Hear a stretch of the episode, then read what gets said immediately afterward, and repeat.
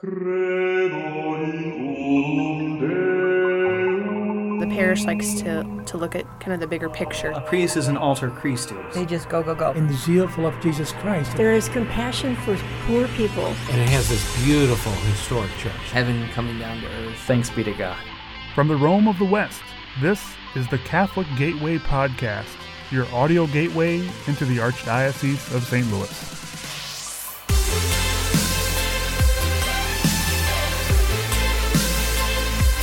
On each episode of the Catholic Gateway Podcast, we'll tell the stories about the interesting people, places, and events that make up the Archdiocese of St. Louis. We'll also give an update on Catholic news, courtesy of the reporters from the St. Louis Review and Catholic St. Louis Magazine, the official publications of the Archdiocese of St. Louis.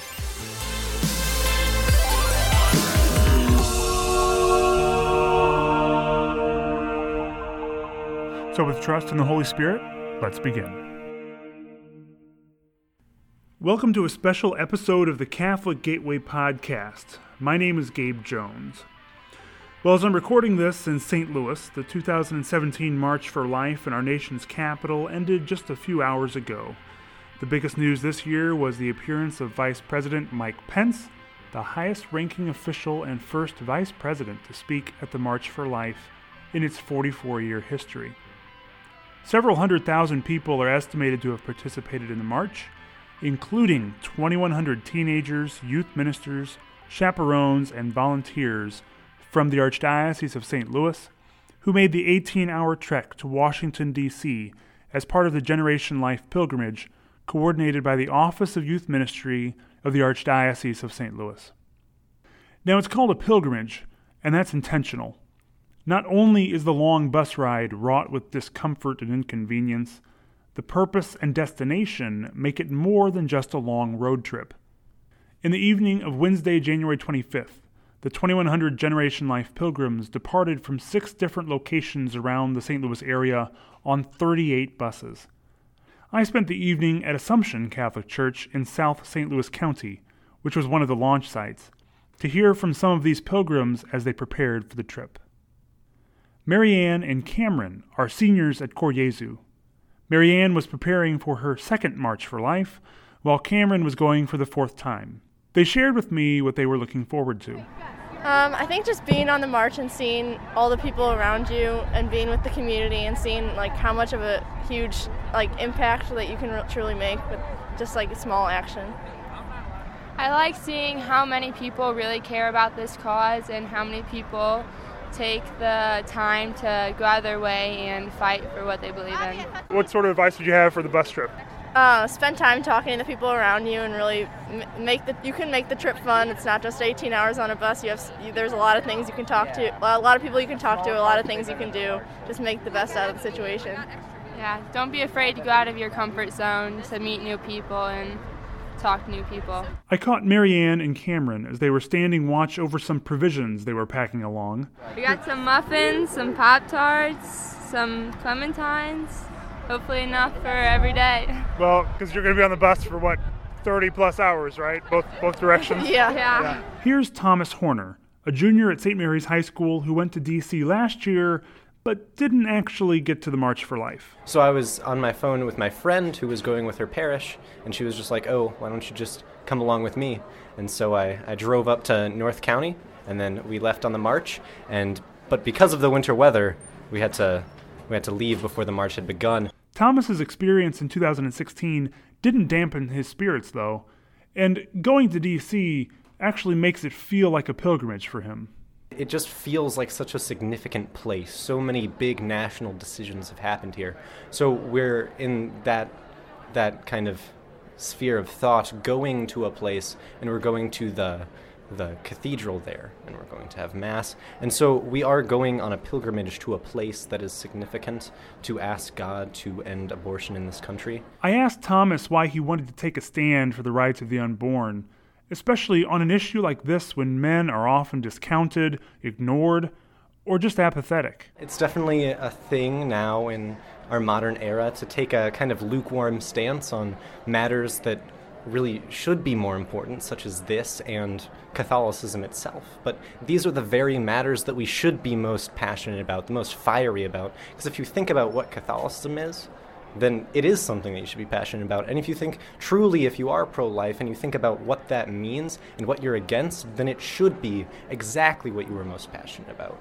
After the check in at the launch site, but before boarding the buses, the teens participated in some programming and Mass. Jesus comes to us in the Holy Eucharist, body, blood, soul, and divinity, and he pours grace into us so that we can know the truth, so that we have the strength to stand for the truth. So we begin in prayer. Please stand. Father Thomas Keller, pastor at Assumption, gave an inspiring homily which reemphasized the idea that this really is a pilgrimage. There's so many other things that are just not easy about this trip. I and, I, and we have to go back to my first thing because you don't know what to expect. I don't know what's going to go wrong. Uh, my last assignment, I had a great big roulette wheel that I put all the terrible things that could happen, and I'd make the chaperones spin it, and uh, just to just to scare them. you don't know what is going to happen, and it's, it's generally not going to be easy, but it's going to be worth it. It's going to be worth it. Not only because you'll just remember the good times, but because this makes such a tremendous difference in the lives of so many people and the lives of babies who will grow up that will never know to thank you for what you're doing it may be hard for the nation to imagine a pro life world. And certainly, those folks who, who are counter protesting, those pro abortion folks, will scream at the top of their lungs. They'll probably get a lot more airtime on TV than we will. Uh, but maybe little by little, they'll come to conversion too. And that's what we're praying for. It's going to take a lot more than just to change a law or to change a Supreme Court ju- justice. We're going to have to change America. But you can do that because already it's changing with you today. So, I just say from this moment on, you don't know what's going to happen. And it's not going to be easy, but you're going to be with some really dedicated people and it can change your life. But let's go change our nation. Let's go change our country. Let's work together with this grace that God has given us and just go save some lives. That's what you need to do. That's what we're going to do. Let's go save some lives. Perhaps no one summed up the point of the pilgrimage more succinctly than Brett Hobrish. If his name sounds familiar, he was the young man who was given the chance to be a priest for a day with Archbishop Carlson a couple years ago. Dave Luecking of the St. Louis Review had a very nice story on him. You can find that at stlouisreview.com. Why do you think we should keep doing this? Um, find a way to stop abortion, you know. Brett's father, Conrad, was also making the trip for the first time with Brett. It's important to go, he says, because it's consistent with the ethic of life shared by his family. It's not a vacation. It's not a party we're going to. It's it, there's um, you know there's a larger purpose to it. It's just you know part of our not only our faith but our belief within our family that you know life is sacred from conception until natural death. It's you know part of what we teach our kids. It's why we send our kids to a Catholic school. It's why we go to mass every every um, week, and we want to be consistent with that and reinforce that message. And um, and you know, um, and I, I, want to be part of that. My two oldest are going, so I, I want to watch them and um, you know witness um, this experience and watch them as they enjoy themselves and and promote a culture of life. Beth Ortworth, part of the St. Catherine Labouré Youth Group, was going on the Generation Life pilgrimage for the first time. I'm looking forward to just being part of the whole change in our country and making us more pro life what would Beth say to anyone not sure where they stood on the issue of abortion? I would just tell them that just to imagine imagine that you're the baby and what would you want? Would you want to live or would you want to die? One of the things that stands out about the Generation Life pilgrimage and the March for Life in general is the number of young people who attend. For Beth, it's a sign of hope. It really like restores my faith in humanity because a lot of the time we see people and they're all so negative and pessimistic about the world and to see all these people who realize that abortion isn't isn't something that will solve all your problems and that you can choose life and give life to another person and bring new people into the world who will make more change.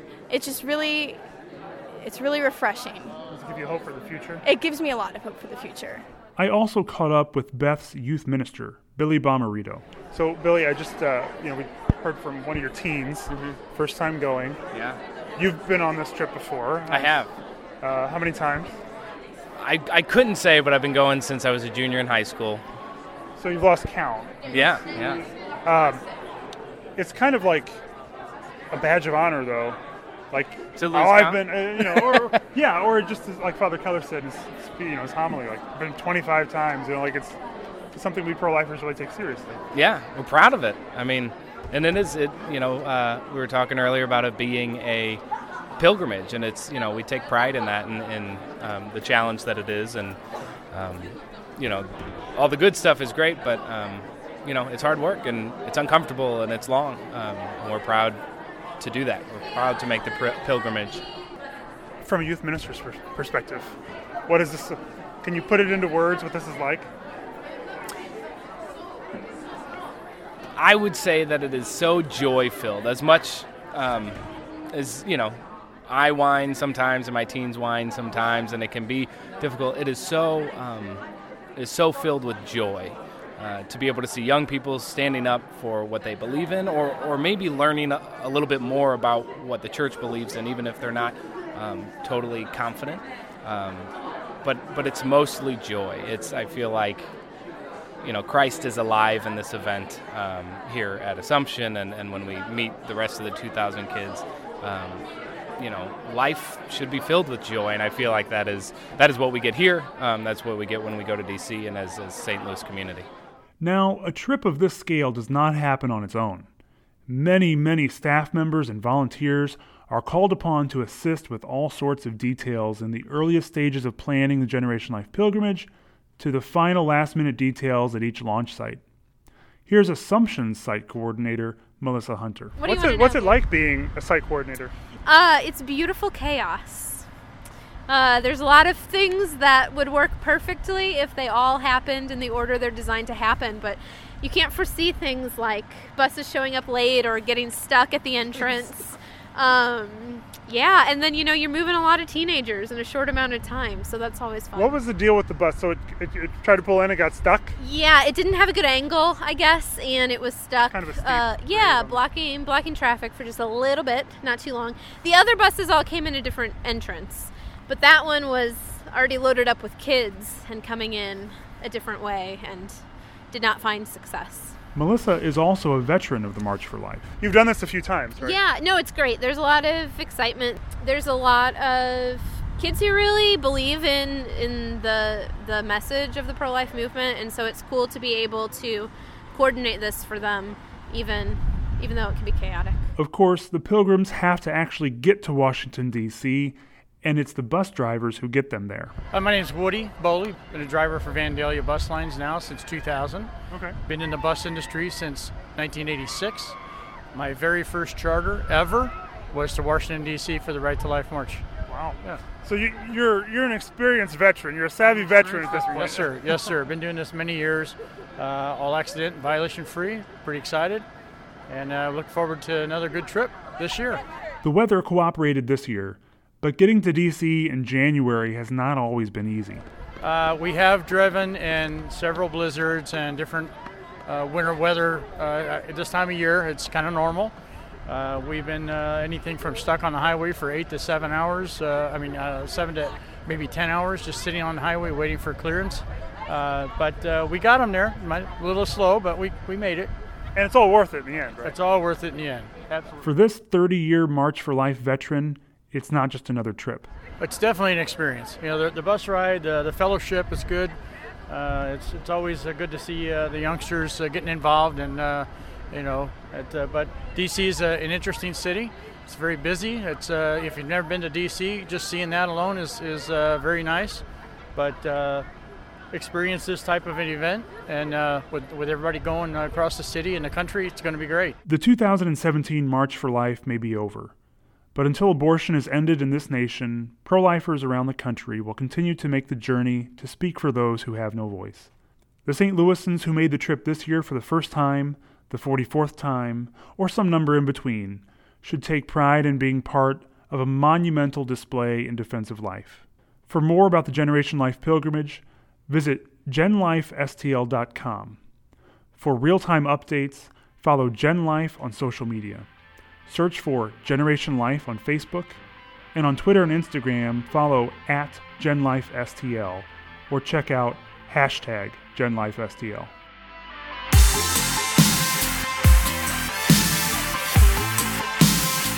Thank you for listening to this episode of the Catholic Gateway Podcast. We always welcome story tips and ideas for the podcast. Just send them to communications at archstl.org. That's communications at archstl.org.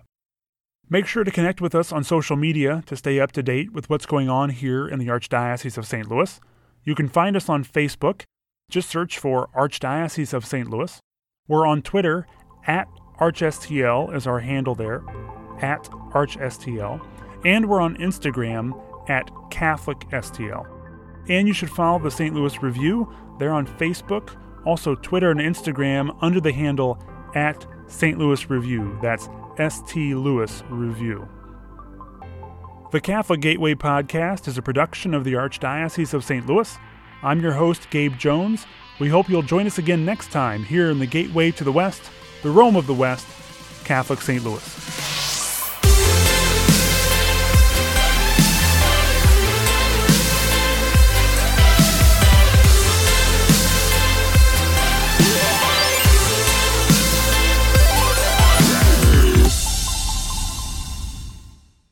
The Catholic Gateway Podcast is now on iTunes and Google Play. Just search for Catholic Gateway Podcast or Archdiocese of St. Louis to find us. Please rate us, listen to us, share us with your friends.